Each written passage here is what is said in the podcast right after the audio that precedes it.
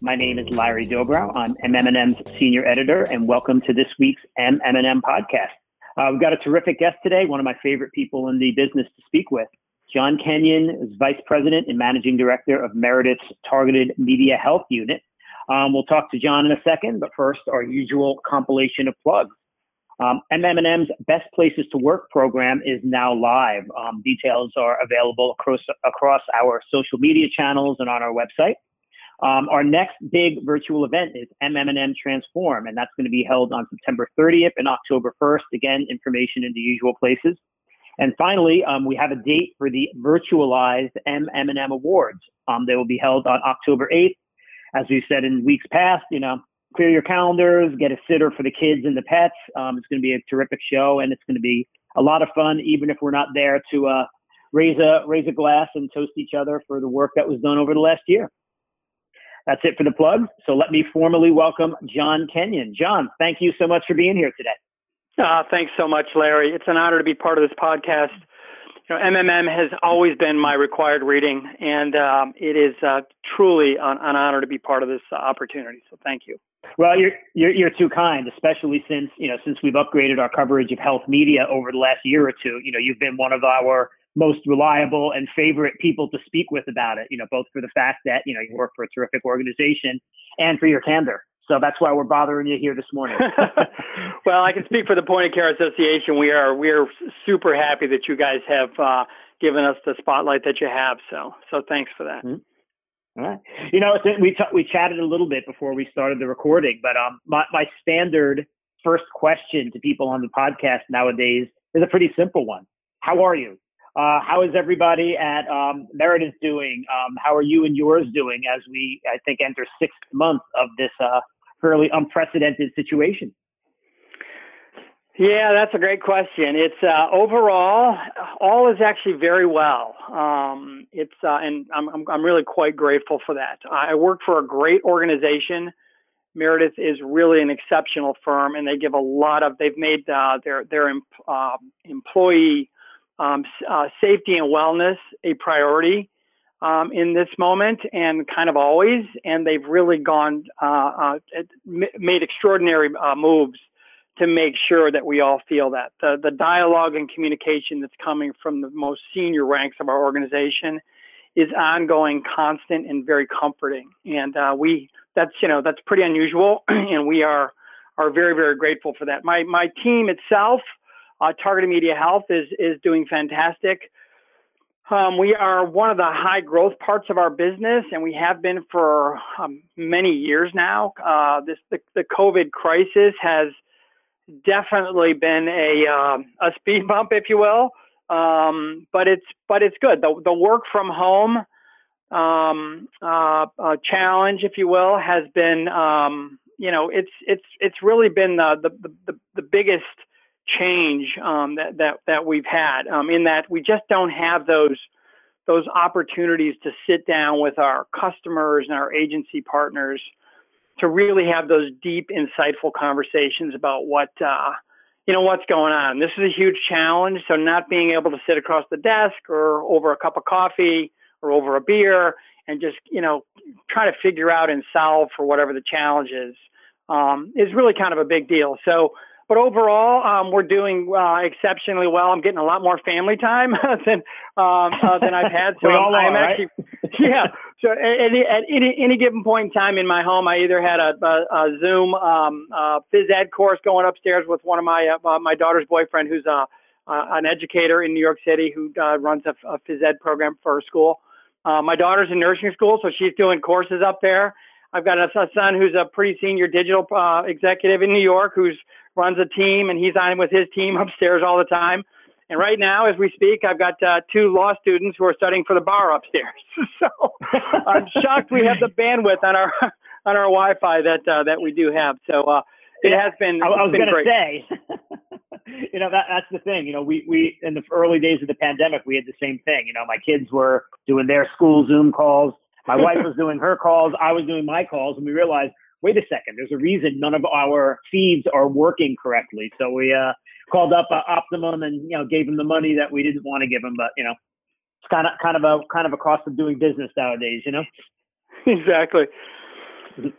So yeah, with um, I think one of the reasons I was so keen to speak with you for the podcast today is that targeted media health. You sit in an interesting place. You're you're in point of care. You're also in print. Um, and you know, you hear so much from a lot of the other point of care organizations about, you know, everything is going to be digital and everything else. But Meredith has always, in the point of care space, done print, done it well, and done it successfully. Tell, tell me a little bit about sort of the underlying philosophy for the unit, why it's worked as well as it has for as long as it has. Yeah, it's actually a really simple answer. It's uh, uh, print at Meredith has done so well because it works. Um, it's very, very straightforward. Um, it works um, because of the emotional connection it makes with the reader.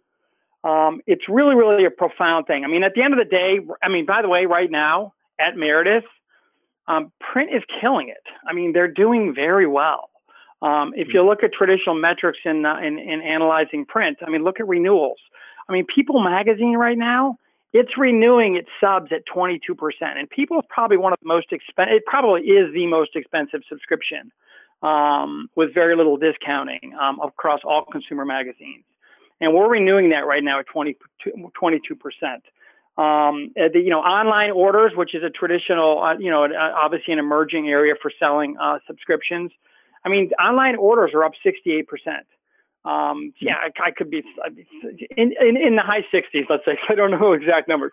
Um, and then if you look at like Amazon, which is an emerging area um, uh, for for new for new sub acquisition, you know, we're in the 50, you know, 50 plus percent growth in that area as well. So subs are doing really, really well.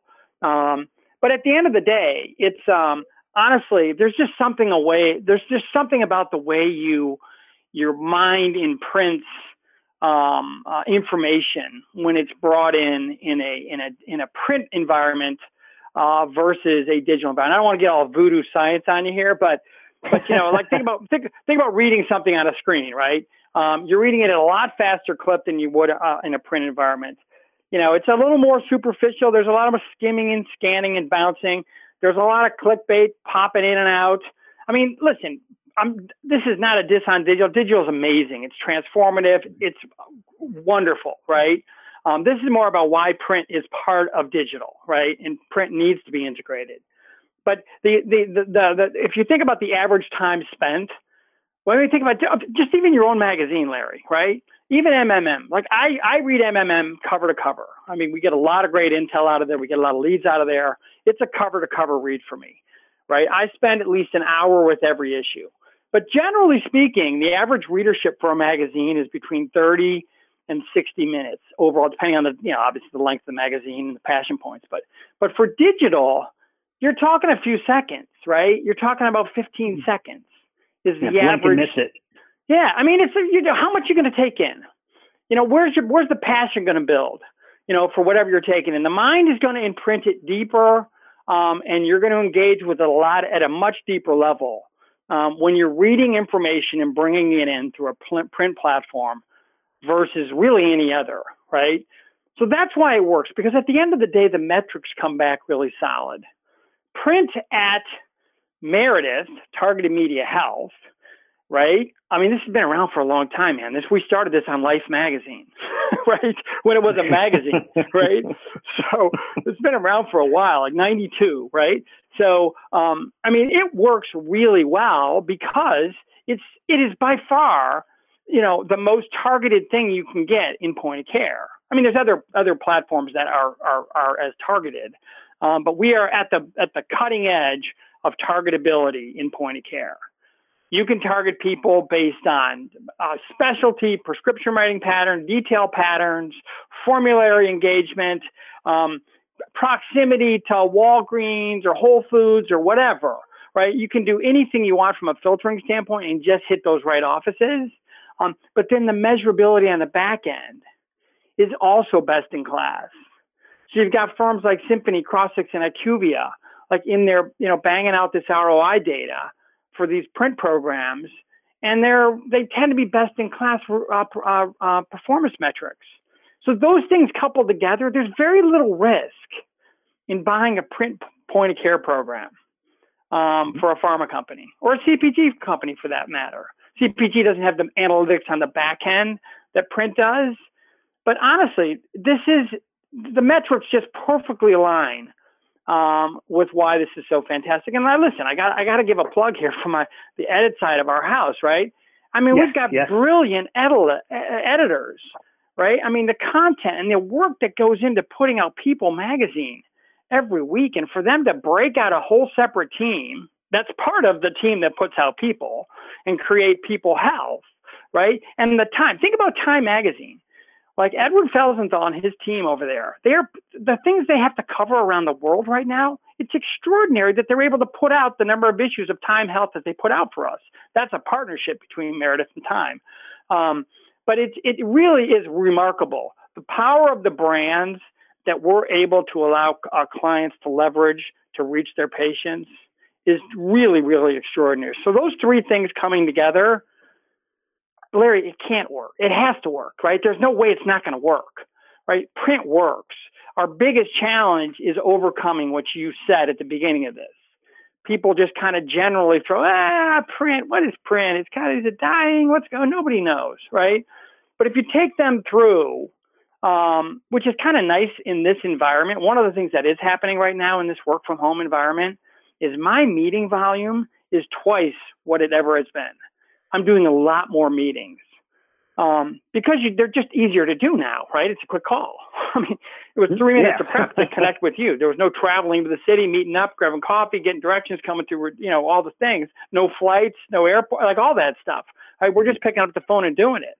Um, our, our team calls are much broader now. I've got my reps in LA working with my, my, my reps in New York that are working with the New York agency. They're all on the calls now, which, you know, would have cost me three grand to do that in the past. Now I can do it for nothing. So all of that kind of makes for you know a, a, just a, a, really wonderful um, kind of dynamic for you know just selling overall, and then also it's I mean print just kind of plays right into that. I mean it's just it really is a great uh, time for print and point care. You know, um, to, to build on what you just said, you know, you, you hear so much. I mean, I think you're not hearing as, as much now, you know, now that obviously we've all got a lot of other stuff going on. But, you know, there was this thing, you know, like people were almost enthusiastic that, well, print is dying, print is dying. And certainly over the last decade, that has not proven to be the case. Yeah, my, my question for you is, you know, why, why can't we just say, all right, let's do both? Um, I think it was, you know, this is kind of an odd reference, but uh, Baseball Prospectus used to have a thing when they were talking about analytics versus traditional scouting. It's like, you know, why does it have to be one or the other? You know, somebody asks you if you want beer or tacos. What do you say? You say you want both, right? Why, why, are, why is everybody so keen to kind of just say, all right, you know, it has to be one way or the other? I mean, is it just a philosophical divide? Is it that we all like making small talk? What do you think it is? Well, you know, I, truth be told, I, we're not really seeing that. I would say that um, you know, most of our clients are there's there's a, there's a, there's probably a handful of clients that we're getting 100% of the point of care dollars. Most of mm-hmm. them are running across other platforms, so they're running on the digital platforms. They're running on sort of the more more the um, you know like the, the wall boards and whatnot. Um, so I don't really see it as an either or. What you're seeing in the in on the brand side is you're seeing this you know this digitization. So people is a it's not a magazine it's a brand right? So there's all these different things we can do with it and they've they've come come up with a million different things.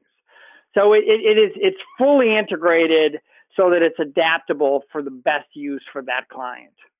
Um, so you know the thing about the thing about print uh, the other thing is in today's um, you know world which is you know not not covid but just generally speaking there's a mm-hmm. there's a, a much higher need now for trusted authoritative content right? I mean there's just so much out there. I mean anyone can start a, a site and become an authority or act like they're an authority in whatever the topic is. So there's just a lot more uh, uh, need and requirement for trust. And with magazines you're you're at the higher end of the trust scale right? So you're looking at 72% is 72% of people trust what they're reading in print right? Where that number, the highest numbers I've seen are in the high, you know, the mid 30s for digital. So, you know, we're talking you're MMM, right? I'm targeting media health. We're talking health and wellness here.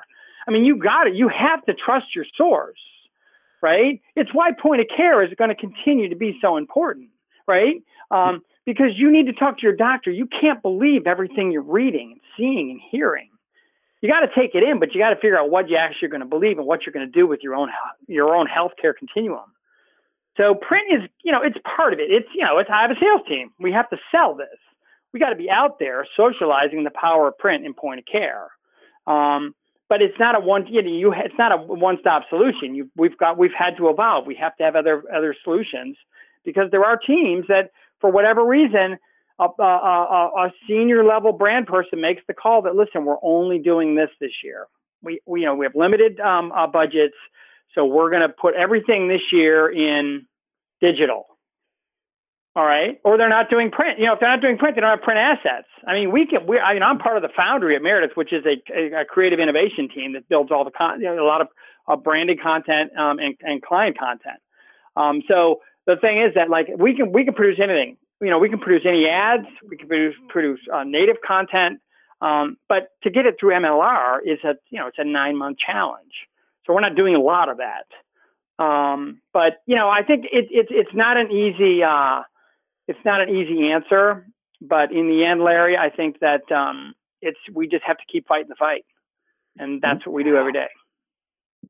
Uh, to, to that end, tell me a little bit about you know some of the conversations that you've had with you know with with brand people since COVID started, since we all kind of got sent home. Um, how, have their tenor changed? How has their appreciation for the point of care um, changed, um, whether in a very positive direction or in any other direction? Yeah, so the, the the early weeks, right, were were weeks of discovery, right? Lots of questions, lots of anxiety. Um, you know, like in mid March, we started getting like all kinds of questions um, from um, about office closures, you know, patient traffic, um, any kind of scheduling changes, anything we're hearing about telemedicine, any of that stuff. We have, you know, in in uh, going into March, we had uh, we were live in just about 200,000 doctors' offices. And these are all top tier offices because they're handpicked by pharma brands, right? So they're not yeah. they're not um, low volume offices. Um, and we were with uh, live with about 100 clients.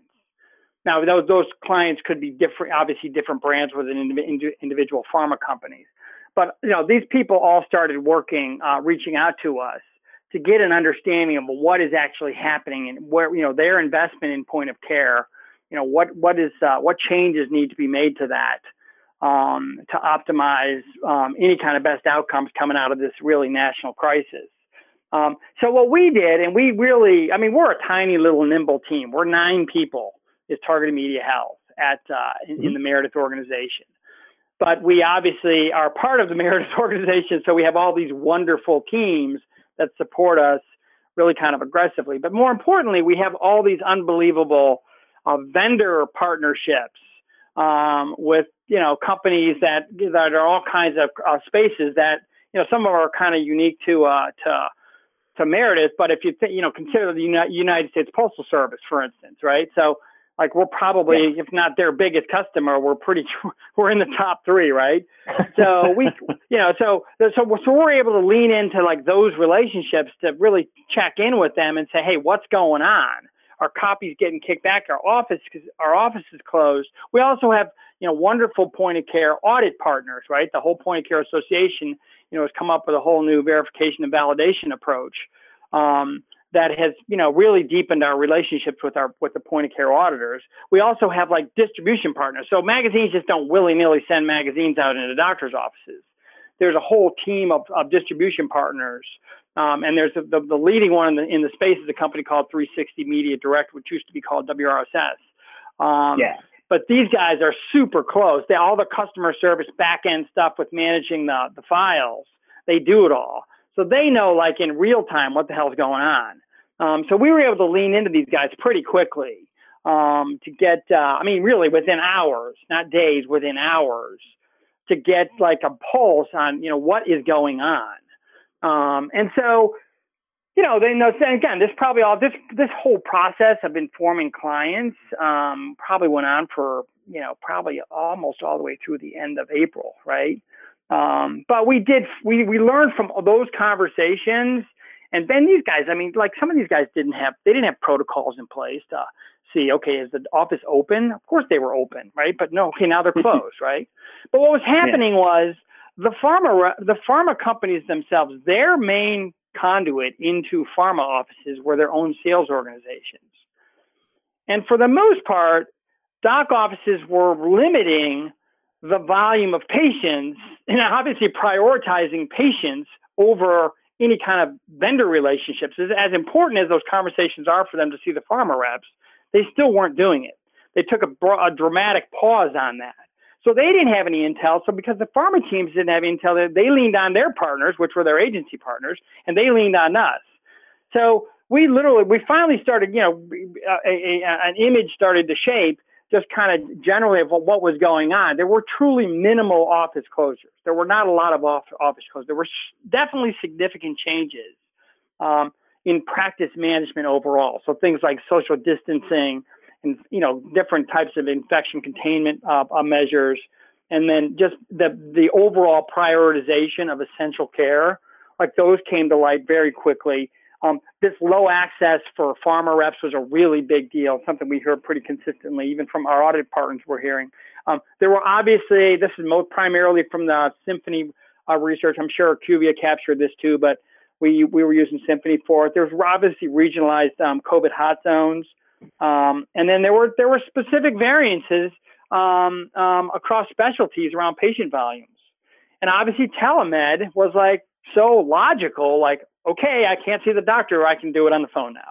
Um, and there were initially there were all different types of. I know in my own family, the original telemed calls were basically, you know, FaceTime calls with doc, right? So um, before the the practices themselves got on board with how their insurance companies were going to engage, um, they, they, you know, that that has evolved. But you know that and but that was definitely an area of acceleration.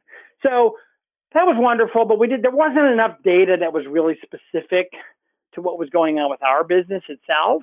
Um, so we fielded um, a print and digital survey to about mm-hmm. 10,000 of our docs, really just to get a sense for you know what the hell was going on. Um, and we actually partnered with um, you know the the the, the, the agencies, uh, many of them, uh, particularly the larger holding companies, have these wonderful point of care teams um, that are embedded in the organizations that really are the authority on what all things point of care. Um, so we partnered with those teams um, to really understand, okay, really what are the questions we need to ask a doctor? We're sitting across the table from a doctor, what are the questions you're going to ask? So we formulated a very simple, I think it was 10 or 15 questions. Um, the simpler, the higher the response rate. Um, we sent it out to those 10,000 doctors, um, and we wanted to get a sense for really what the heck they were doing. And you know, instantly it came back that you know, you know, they definitely were all making changes um, to their the, the patient flow of their offices. Um, you know, they they uh, many of them did temporarily suspend their magazines in the offices um, because it's kind of hard to, you know, clean a magazine, so they weren't doing that.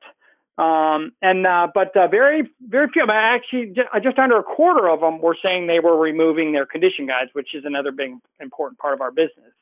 Um, yeah. So, um, but uh, but only you know we found that from that from that and we had a very good response to the survey. Uh, uh, definitely statistically reliable. Um, we had a six percent um, of the of the only six percent of the offices said they had temporarily closed. Um, and with 40% of the non-essential appointments being pushed off about six weeks. Um, so, you know, that we thought was, you know, those were the kinds of insights that they were looking for. Um, but we, you know, we did because we were like early on, even before we had all the intel, um, we were like, okay, we're going to have to do something here, right? So we started thinking about different things we could do. and We hit upon um, the notion of digitizing our copies and somehow making those only available in the office as opposed to just broadly putting them out there. Um, and so we floated that question, and there was definite interest by doctors in uh, in terms of making our magazines digitally available to just their patients. Um, so we so we got so that was the kind of in- insights um, that we got directly from doctors um, to that survey, and we kicked that back out to our partners. Um, and at the end of the day, we had to like, you know, our, our early response um, you know, we kind of assembled a team of of people that were knowledgeable about the space, but were kind of creative thinkers, and we came up with this notion of, you know, QR codes historically haven't done well, right? But let's let's take the time to design a, a QR code and some kind of display unit that would make it engaging to anyone from you know 18 to 65 right? And it's easy to understand it's visible it's not going to be offensive or intrusive the doctors are going to put it out. So we designed this thing we had the foundry team design it they actually did they spent a couple of weeks on it to make sure that it was you know perfect for what we i forced them to do it for a 60 year old so that it would be super easy. Um, and they so we designed this this card. We were able to work with our partners to isolate the database of uh, of the offices um, um, where um, all of our copies were going, obviously. But to, but the the trick was in each office we needed to make the copies that were historically going into those offices uniquely available in just those offices. So we had to produce, uh, the first wave was 30,000 unique QR codes with these unique stands wow. that we pushed out into these offices in a, like a tricked out designed envelope and everything, just so this stuff would make it through and not be perceived as junk mail. Prominently featured our brand names, made it all there. It doesn't say Target Media Health anywhere on there. It uses the People brand, it uses the Better Homes and Gardens brand, it uses the Time brand, our guide brands. Um, and, and we put that in there and I mean, literally the, the one expectation I would never have dreamed of that we would have received anywhere near or like any kind of reaction from the doctors at all, given what's going on. I have a couple of friends who are doctors, right? Um, mm-hmm. They don't have time for this. I mean, they've got a lot going on just normally, let alone in the middle of this pandemic. Um, and all kinds yeah. of issues from running their businesses came up as a result of this as well. So, but the reaction was super positive very positive. In fact, many of them reached out to us saying, "Hey, I want more of these stands. I want to put them in back in, in you know across the office, not just in the waiting room." Um, and the download rate has just been unbelievable. So that has done did very well. So we digitized all of our copies, um, and we digitized all of our guides. Um, so that was an evolutionary force that will we will benefit now for decades because everything we're doing is now being digitized. So we now have the ability to let the clients use these these this content in its digital original format um, anywhere around their patient journey environments. Um, so it's and it's led to a whole bunch of transformative conversations that I don't believe we would have ever had. Um, um, I mean, I literally had a CEO of a company reach a CEO reached out to me last week because she's launching a new overactive bladder um, um, uh, device actually, um, and she wants to leverage the power of um, our health reports guide to educate people on how to understand you have o- overactive bladder. and wants to make it available to all these patients who have opted into receiving their. So we're gonna we'll build the guide, we'll digitize it, we'll send it out there. So those are things that were big benefits, you know, of this this kind of crisis that we're in.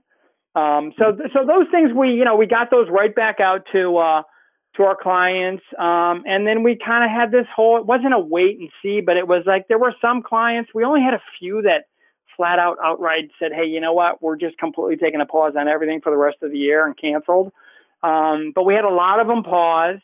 Um, we had a lot of them, uh, you know, uh, the guides were easy to pause. Uh, the cover apps are not as easy to pause.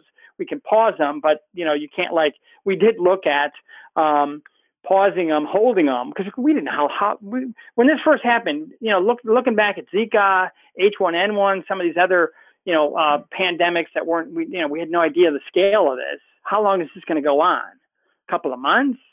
You know, no one no one knew that we'd be here going into our whatever this is eighth month of this.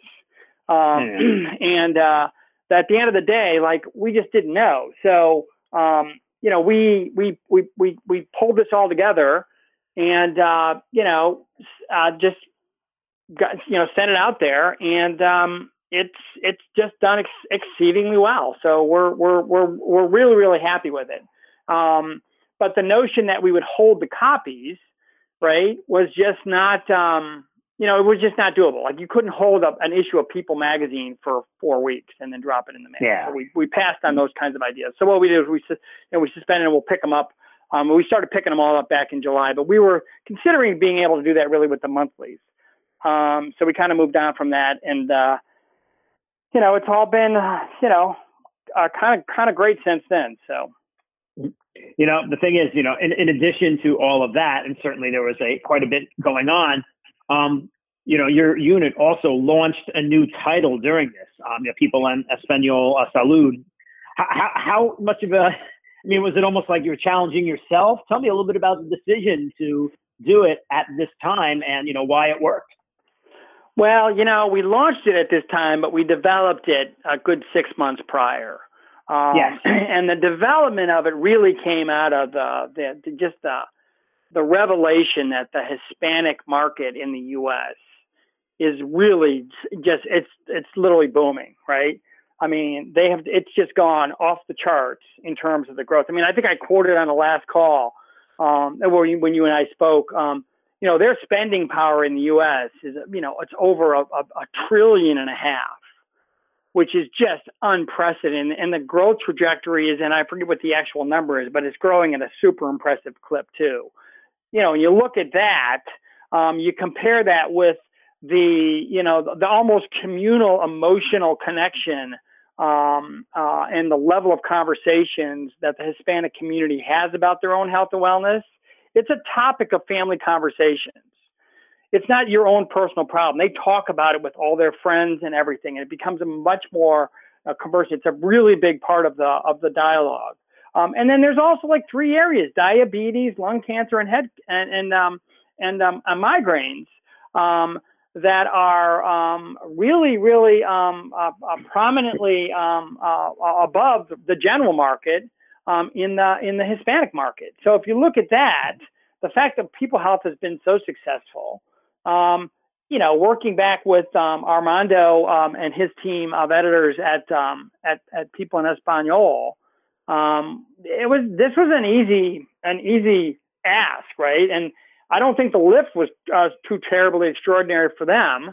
Um, so we, we, we, we put this out. Um, you know, we, we, we, the clients, um, very few of the clients um, in the pharma space specifically have, um, uh, you know, uh, Hispanic specific budgets um, allocated for pharma brands. Most of them are, are covering them in kind of the general market approach. So yeah. that was a little bit of the challenge. And, you know, so what we were able, and with our targetability, we're able to actually hit markets where there's a, you know, very specific demographic concentration. So we were able to actually do this um, um, in, in, a, in a super uh, effective and efficient kind of manner. So that worked out well too.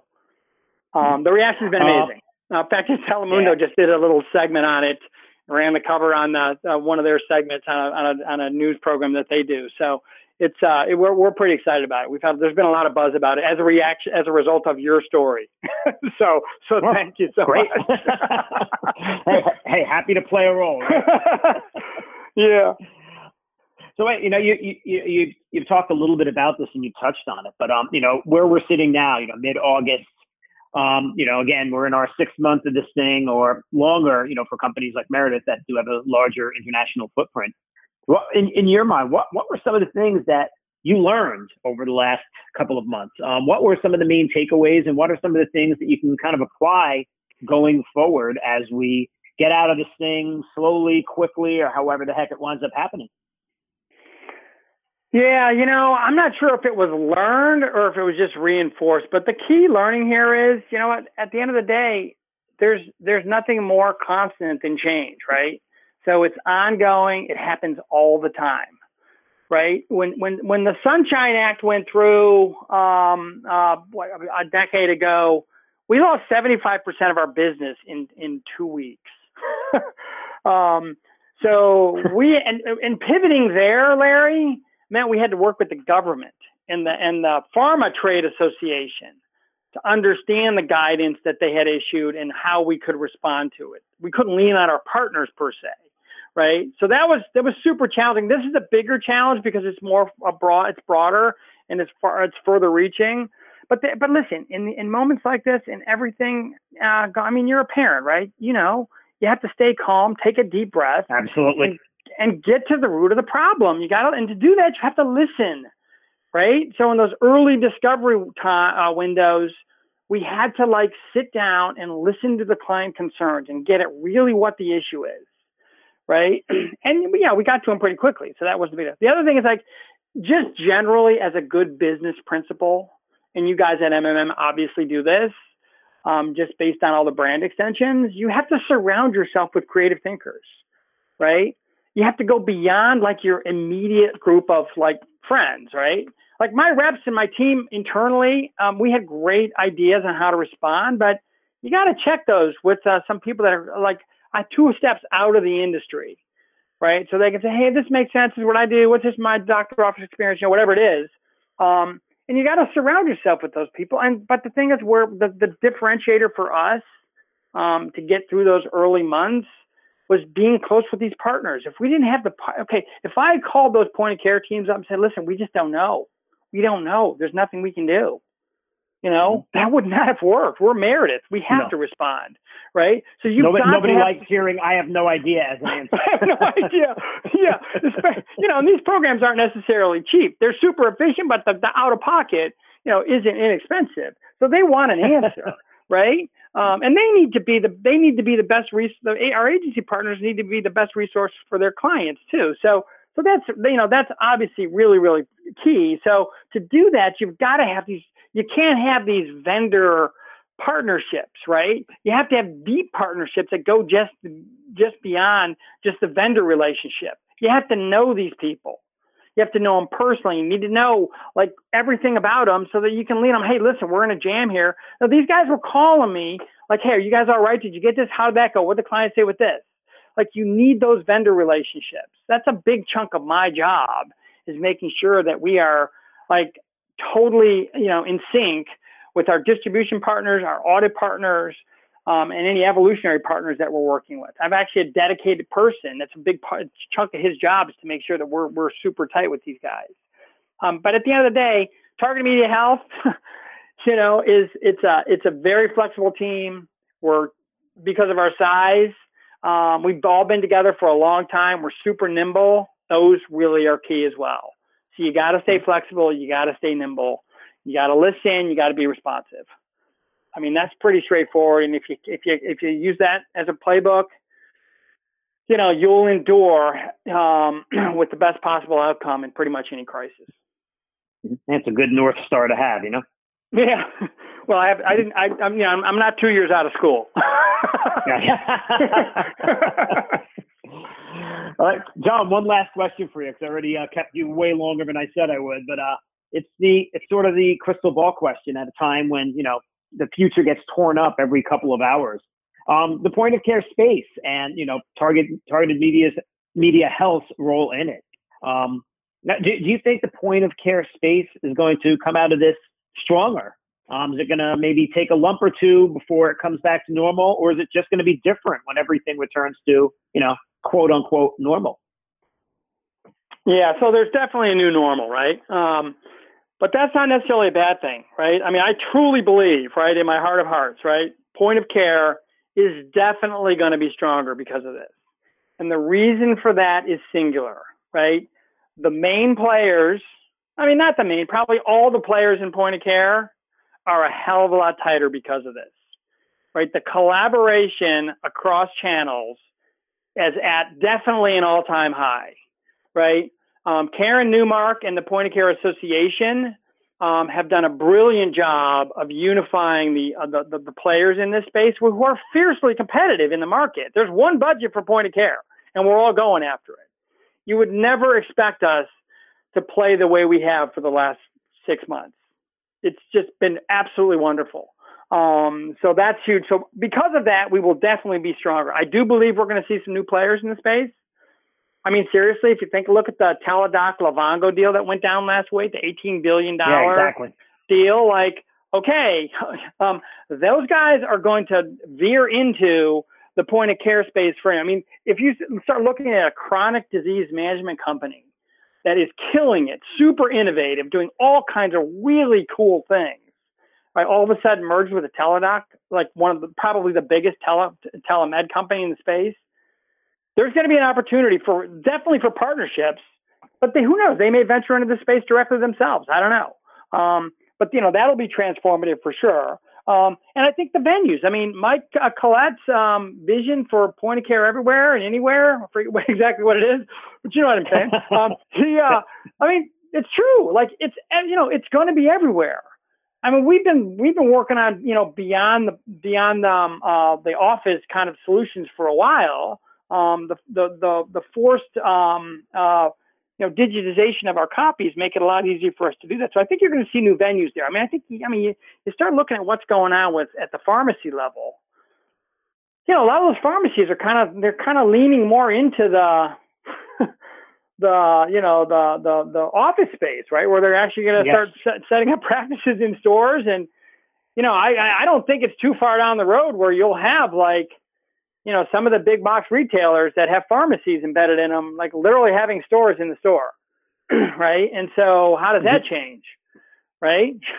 you know, yeah. um, so that's you know that's going to so the venues will certainly change. Um, you know, the content. I mean, I got to give my give ourselves a plug here, but like the the content in point of care right now is you know it's got, it's it's definitely at a at a new level given the the the, the edit teams that are building content, especially for for our guides.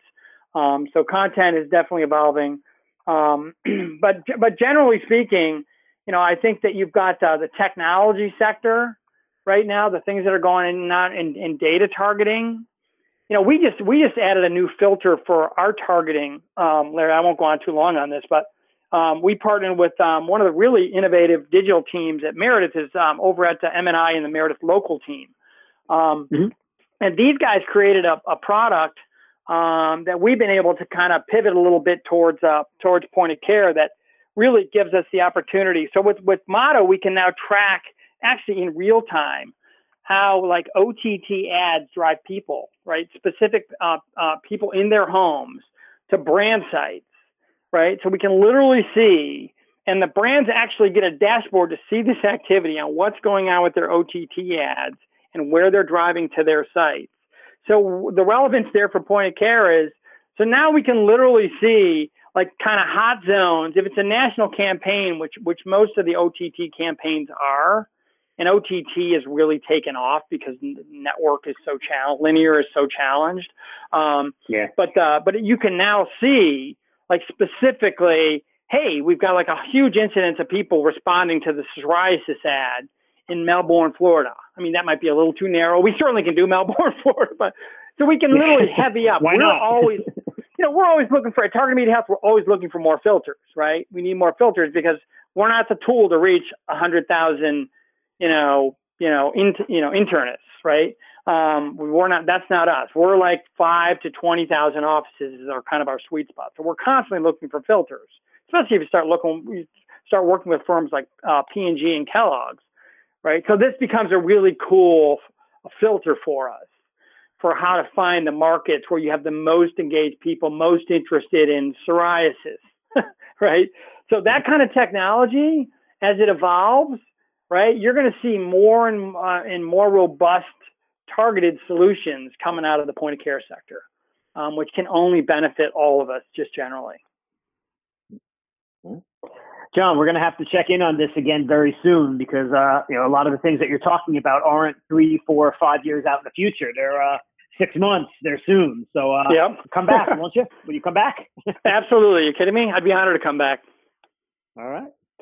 John, this is John Kenyon from Meredith's Targeted Media Health uh, Unit. John, I can't thank you enough for being here today. As always, uh, I always come out of my conversations with you feeling a lot smarter. So many thanks for your time. Thank you, Larry. I really, really am honored right. for this opportunity. All right. And that's it for today's MMM podcast. Many thanks for listening. Uh, we will be back next week with another one for MMM. This is Larry Dobrow. Uh, be safe and be well. Take care.